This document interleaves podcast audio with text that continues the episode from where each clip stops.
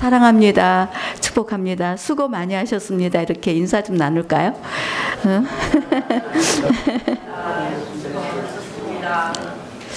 어, 우리 유진아 자매가 작가님이 되셨죠? 우리 뭐 밴드를 통해서 페이스북을 통해서 이미 다 알고 있는 사실이기 때문에 어, 책이 나왔어요, 그죠? 그래서 정말 우리 교회에 기쁨이 되고 자랑이 됐는데 우리 축하의 박수 한번 쳐줬으면 좋겠어요. 감사합니다. 영광입니다. 사인회를 할 건가요? 사지 말래요. 그래요. 어, 참 수고 많이 하셨습니다. 5월이죠. 어, 5월은 가정의 달. 그래서 어, 지난 주일은 어린이 주일로, 또 오늘은 어버이 주일로, 또 이제 교사 주일, 청년 주일 이렇게 남아 있지만 우리가 이 5월을 맞이해서 가정이 여러분들이 섬기는 가족들이 모두가 다 어, 날마다 날마다 새로운 그래서 생명과 평화 그리고 가정 안에서 정말 우리 진화자매가 기도하는 것처럼 슬픔도 기쁨이 되고 기쁨이 또 슬픔이 되더라도 우리가 서로 이렇게 잘 세워가는 아름다운 친실한 가정 친교와 사귐을 누릴 수 있는 이런 좋은 가정으로 여러분들의 가정이 든든히 세워져 가기를 진심으로 소망합니다. 저는 이 5월을 이제 어버이 주일을 생각하면서 부모의 입장과 자녀의 입장을 한번 이렇게 생각을 하면서 룻기서가 떠올랐어요. 그래서 이제 룻기서를 한번 살펴봤더니 거기에 이제 나오미와 룻이라는 이 관계가 나오죠. 나오미는 시 어머니고 이 룻은 며느리입니다. 요즘 세상에서 시자 들어가는 거 되게 싫어한다고 그러대요. 시어머니한테 뭐 당한 일이 많나? 그래서 그런지 시금치에 시자 두실 때 그렇게 싫어한대요. 근데 이 성경에 보면은 시어머니 나오미와 그 며느리 룻의 이야기가 룻기서에 담겨져 있습니다. 이 두 사람의 그 이야기를 우리들이 마음의 교훈으로 삼으려면 이들의 배경을 좀 한번 생각해 봐야 되는데 나오미가 어떤 배경에 있는 사람인가 살펴봤더니 오늘 우리가 본문에서 읽은 것처럼 엘리멜렉이라는 남자를 만났어요. 그래가지고 부부가 돼서 결혼을 하고 부부가 되고 이제 가정을 세워 가다가 그 가정에 아들 둘을 낳았어요. 우리 유한의 가정에 이제 지금 유동이가 꿈틀거리고 있는데 아들 둘만 낳대요. 여기는 딸 둘이라면서요? 네, 아, 정말 순산하도록 우리 모두 모두 축복해요. 어쨌든 아들 둘을 낳았어요. 그래갖고 어, 한 가정이 나오미, 엘레멜렉 아들 둘, 어디에서 살았냐면 베들레헴에서 살고 있는 거예요. 베들레헴에서 살면서 아주 행복하게 지내고 있는데 아 물론 정치적인 이야기는 하지 않겠지만 사사들이 치리하던 시대이기 때문에 자기들이 보기에 좋은 대로 막 움직이는 그런 정권을 갖고 있는 구조라서 국민들이 굉장히 피곤하고 상당히 어려웠을 거예요. 그런데 거기에 또 하필이면 흉년이 들었어요. 흉년이 뭔지 아시죠? 농사가 안 돼가지고 가물어서 먹을 게 없는 거예요. 그러니까 이 나오미하고 엘리멜렉이 두 아들을 데리고 이 땅에서는 못 살겠다. 우리가 다른 데로 가자. 그래서 간 곳이 모압 지방이에요. 모압 지방으로 갔는데 모압 지방은 이방신들이 있고 거기는 하나님 중심으로 사는 지방은 아니었어요. 그런데 흉년을 피해서 모압 땅으로 간 거예요. 거기 가서 10년을 삽니다. 10년을 사는 동안에 에비멜렉이 죽어요. 에비멜렉이 누구냐면 남편이죠. 나오미의 남편. 남편이 죽어요. 사랑하는 남편이 죽었어요. 그리고 두 아들들은 이제 아내들을 만나서 가정을 세웠어요. 그런데 얼마 되지 않아서 이 두 아들이 다 죽어요. 그러니까 나오미 한 여인의 그 생애를 생각해 봤을 때 흉년 때문에 모압 지방으로 갔는데 그곳에서 사랑하는 사람들을 다 잃어버린 거예요. 상실의 아픔이 얼마나 컸을까? 사랑하는 사람을 한 사람을 잃어버리는 것도 엄청난 고통이고 아픔인데 사랑스러운 아들까지 다 잃었으니까 얼마나 힘겹고 얼마나 고통스러운 그 시간들을 나오미가 만나게 됐을까요? 나오미의 이름은 기쁨이라는 뜻인데 나오미가 고백하기를 나는 이제 기- 나오미라고 말하지 말라. 나는 말하라고 말해라. 내 인생이 쓰다. 나는 너무나 쓴 고통 속에 있다. 이렇게 표현할 만큼 나오미의 그 생활은 삶은 너무나 힘들었어요. 타국 땅에서 사람들이 좋아했을까요? 배척당했을지도 몰라요. 경제력도 잃어버렸을지 몰라요. 마음에 우울증이 들어왔을지도 몰라요. 정신적으로 힘들고 피곤했을 거예요. 그런데 이제 아들들의 며느리 둘이 남아 있는 거예요. 자신도 힘드는데 며느리까지 추스리려고 생각을 했으니 얼마나 버거웠겠어요, 그 짐이. 그래서 나오미가 생각을 했습니다. 어떻게 살까? 어떻게 하지? 나는 이제 너무나 연약해진 상태에 있는데 이 며느리하고 내가 살아갈 수 있을까? 아무리 생각을 해봐도 이거는 아닌 것 같아요. 그래서 나오미는 아 고향으로 돌아가야겠다 베들레헴으로 가야겠다 양식을 나눠준다니까 이제는 거기 가면 먹고는 살겠지. 하지만 이 며느리들은 어떻게 할까 생각을 하다가 나오미는 너희들이 돌아온 그 친정으로 다 돌아가라. 너희들 갈 길로 가라. 나오미 어머니의 입장에서 그 자녀를 봤을 때 아 너무나 불쌍한 거죠.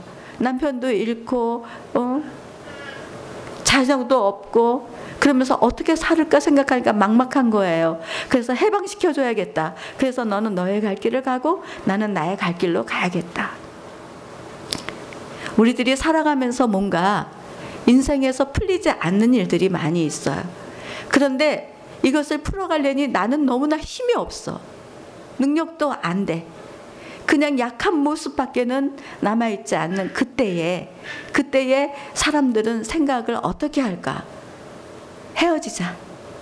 헤어지든지 아니면 죽든지 둘 중에 하나. 같이 못 가겠다. 왜냐하면 내가 너를 끝까지 책임질 수 있는 용기도 없고 경제력도 없고 건강은 다 잊어버렸고 이제는 난 너하고 더 이상 살 수가 없어 라고 생각했을 때는 헤어지자고 하죠. 아니면 죽음을 택하든가 그렇게 해서 결론을 지어버리는 거죠. 오늘 둘째 주일이라서 우리 그 동아리 모임 할 거죠. 지난 저희 문화 탐방팀에서는 가버나움을 보자고 했어요. 가버나움을 보자고 했는데 여러분 가버나움 영화 아세요?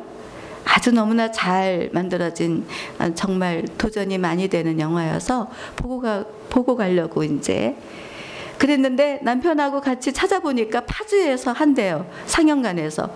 그래서 이제 강화도에 놀러 갔다가 파주로 가려고 해서 전화를 했더니 1회밖에 영상을 안 해준대요 상영을.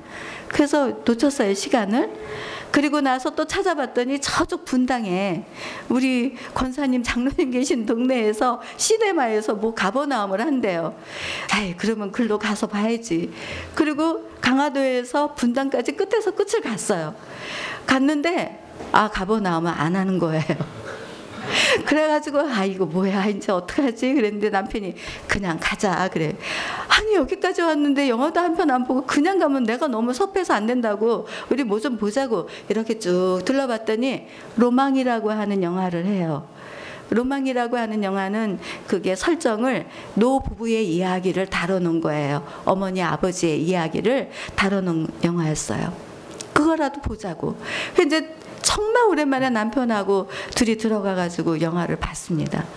근데 거기에 이제 그 어머니는 71살이고 아버지는 75살로 나와요. 결혼한 지 45년이 됐어요. 우리 권사님 결혼하신 지 몇 년 되셨어요? 43년 되셨대요. 앞으로도 계속 행복하게 사시기 우리 격려하면서 박수 한번 쳐드려요. 얼마나 보기에 좋은지 몰라요. 근데 그들 부부는 45년을 살았어요. 근데 그 남편이 아버지가 뭘 했냐면 개인 택시를 해서 돈을 많이 벌었어요. 그래갖고 집도 사고 있을 막 있을 거 다 있어요. 그리고 슬아의 자녀 아들 하나를 두었고 그리고 이제 손자를 손녀 딸을 이제 두었어요. 그래도 단란하게 사는 편이라고 이제 영화에서 이렇게 소개를 해요. 그러는데 어느 날 그 어머니가 좀 이상해요. 머리가 뭐가 이상해지더니 이게 생각이 좀 이상하게 들어와요. 그래서 병원을 찾아갔어요. 병원을 찾아갔더니 아 치매에 걸렸다는 거예요. 근데 그 어머니의 치매는 현실을 현실로 보지 않고 과거 속에 있던 시간이 현실로 이동을 하는 거예요. 특히 그 이동하는 시간에 어떤 거냐면 마음속에 서운했던 거, 속상했던 거, 아직 상처받았던 거, 이런 것들이 고스란히 담겨 있는데 이 어머니가 아들 하나, 딸 하나를 낳거든요. 근데 이 딸을 낳았을 때, 딸을 낳는데 한 6, 6살, 7살쯤 됐을 때 이 딸이 열병이 나서 죽음을 앞두고 있어요. 근데 남편이 돌아와서 그 딸을 같이 간호해주고 병원도 데려가야 되는데 그때 남편은 저쪽에서 개인 택시 계약서를 작성하느냐고 딸이 죽었을 때 그때 그때에 오지 않았어요. 그러니까 엄마의 마음 속에는 그게 상처가 된 거예요. 그러니까 현실에서 남편이 오면은 당신 어디 갔다 오느냐고 막 손가락질하면서 이제 야단을 치는 거예요. 지금 우리 딸 진숙이가 죽게 생겼는데 도대체 뭐 하다가 오는 거냐 하면서 현실은 그게 아닌데 그게 현실처럼 막 그렇게 퍼붓는 거예요 이제 남편한테. 그리고 그 딸이 이름이 진숙인데 걔가 우유를 잘 먹는데요. 그래서 그 찬 우유를 따뜻하게 데워 가지고 그래 갖고 내 딸 진숙이를 준다는데 손녀딸한테로 가져가는 거예요. 근데 손녀딸이 이렇게 있는데 그 뜨거운 우유를 막 부는데 막 여기저기 막 튀기면서 딜 염려가 있으니까 엄마 아버지가 보더니 그 딸 엄마 아버지가 보더니 어머니 왜 그러시냐고 막 화를 내면서 어머니랑 못 살겠다고 하면서 그 아들이 며느리와 그 손녀딸을 데리고 집을 나가버렸어요. 그러니까 이제 이 아버지가 내 아내가 지금 이상한 행동을 하니까 병원에 가서 확인을 했더니 치매가 걸렸습니다. 이러는 거예요. 그래서 그 아버지가 이제 그 엄마를 엄마를 이제 노인 요양원으로 보내요.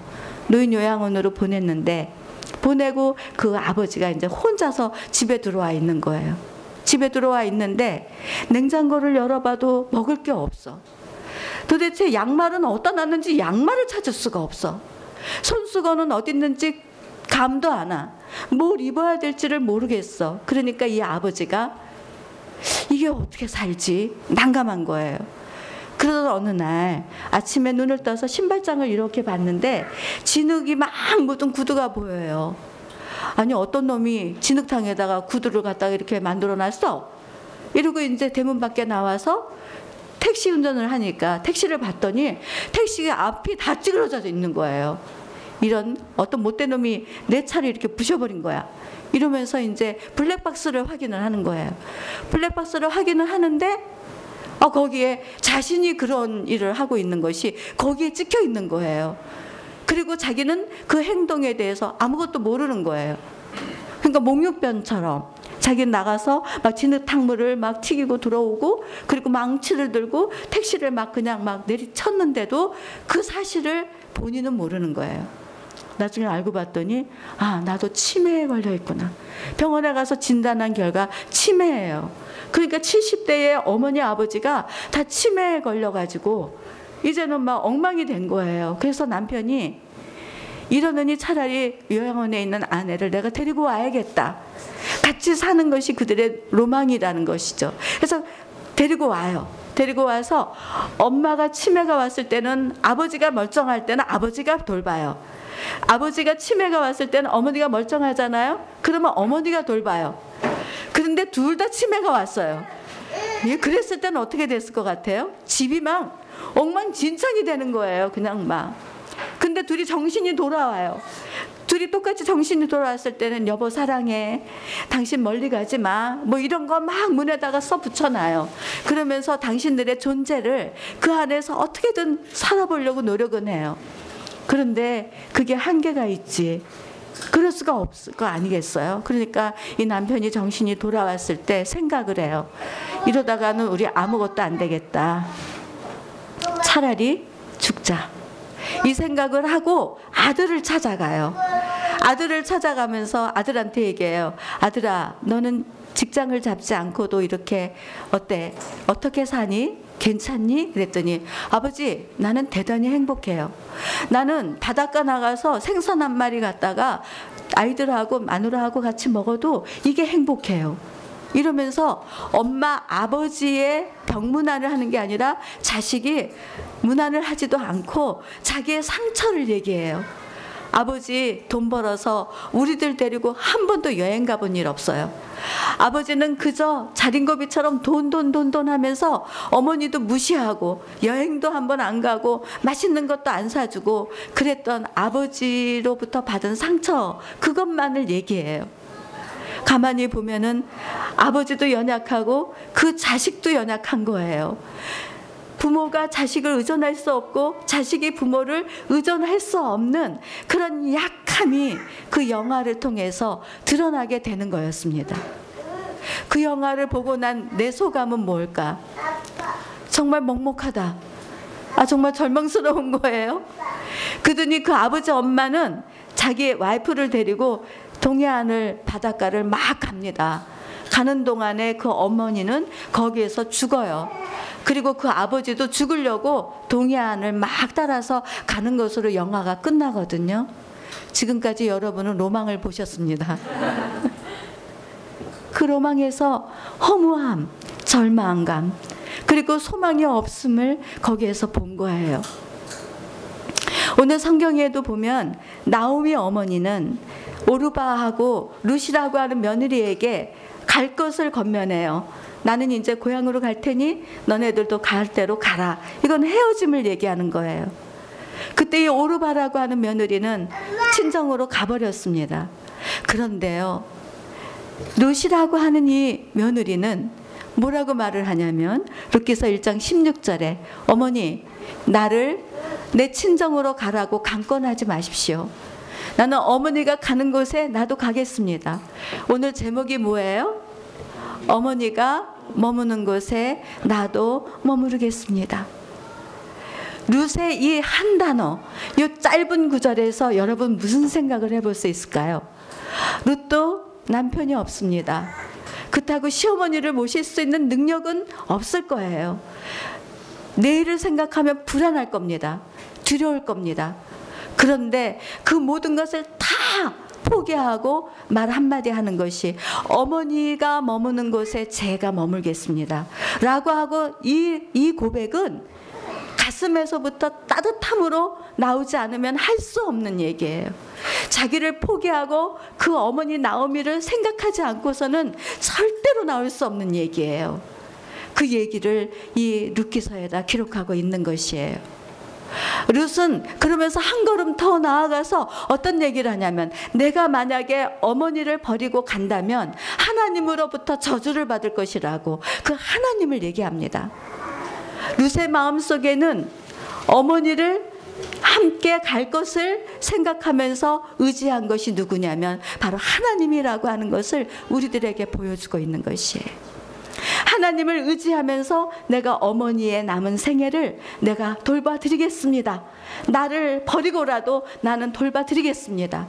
비록 염려도 많고 근심도 많지만 이 염려와 근심을 다 내려놓고 내가 그래 안아달래요. 다 내려놓고 내가 하나님을 의지하는 믿음 안에서 내가 이제는 살아보겠습니다. 라고 하는 의지를 이 단어 한 구절에서 다 드러내주고 있는 것이에요. 여러분, 저나 여러분들이 이제 보세요. 저도 여기에서 새사랑교회를 다니면서 20년 다가가고 있습니다. 40대 초반에 교회를 세웠어요. 근데 지금 60대 중반을 향해 가고 있습니다. 물론 100세 시대라고는 하지만은 나름대로 내 건강도 쇠하여져 가고 경제력도 무너져 가고 제가 할 수 있는 것들이 아무것도 없는 연약한 모습이 내 안에 있습니다. 그런 것처럼 여러분들을 키워주시고 길러주시고 여러분들을 돌봐주셨던 여러분들의 부모님도 한번 이렇게 돌아보세요.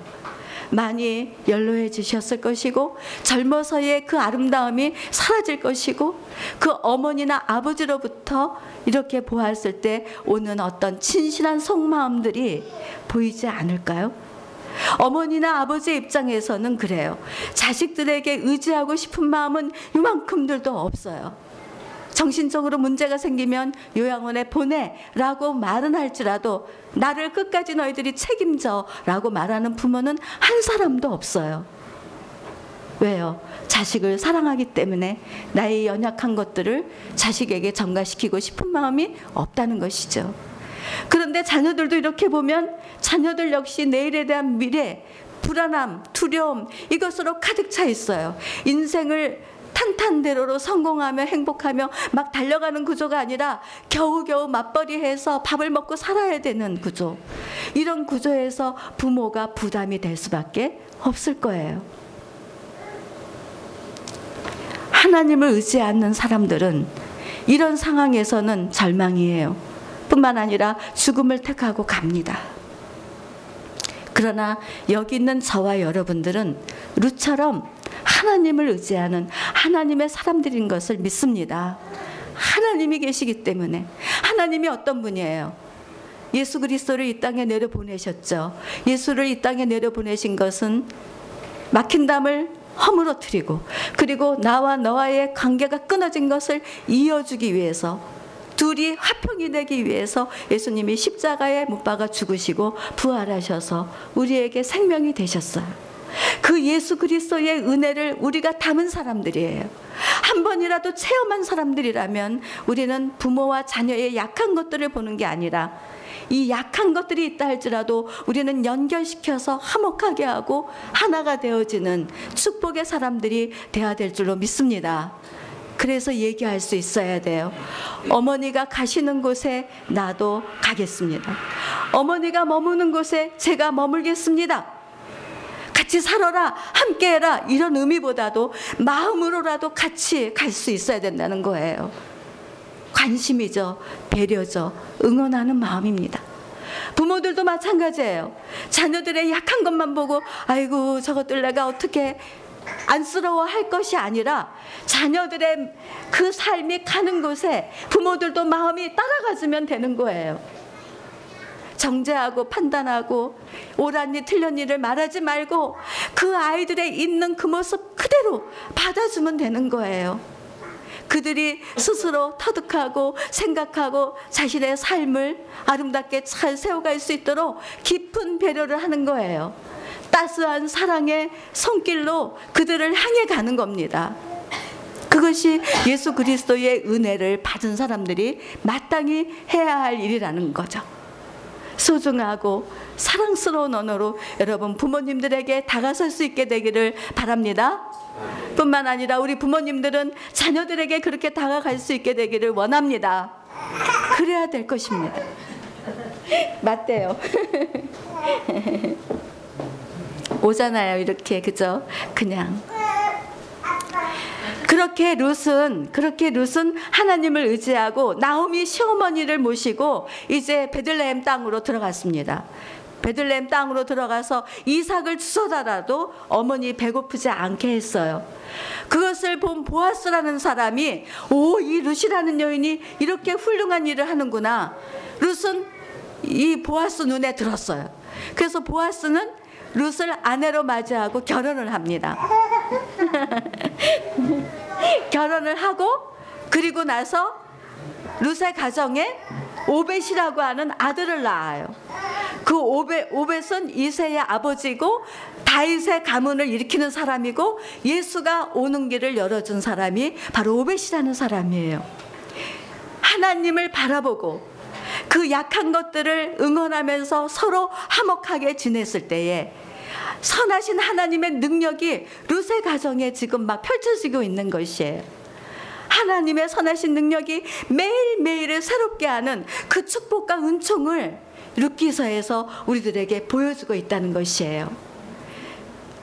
그렇기 때문에 우리들이 생각해 볼 것은 부모와 자녀의 약한 것 때문에 염려하고 근심할 것이 아니라 이 모든 것들을 다 예수님께 맡겨 놓고 우리들이 해야 될 일은 내 생각을 포기하고 내 의지를 포기하고 내 계획을 포기하고 믿음의 주여 온전케 하시는 이 예수를 바라보면서 그 예수님의 선하신 능력이 우리의 가족을, 우리의 가정을, 부모와 자녀를 어떻게 이끌어 가는지를 매일매일 경험해 감으로 인해서 하나님께 영광과 찬송이 되어지는 복된 가정이 되시기를 주님의 이름으로 축복합니다.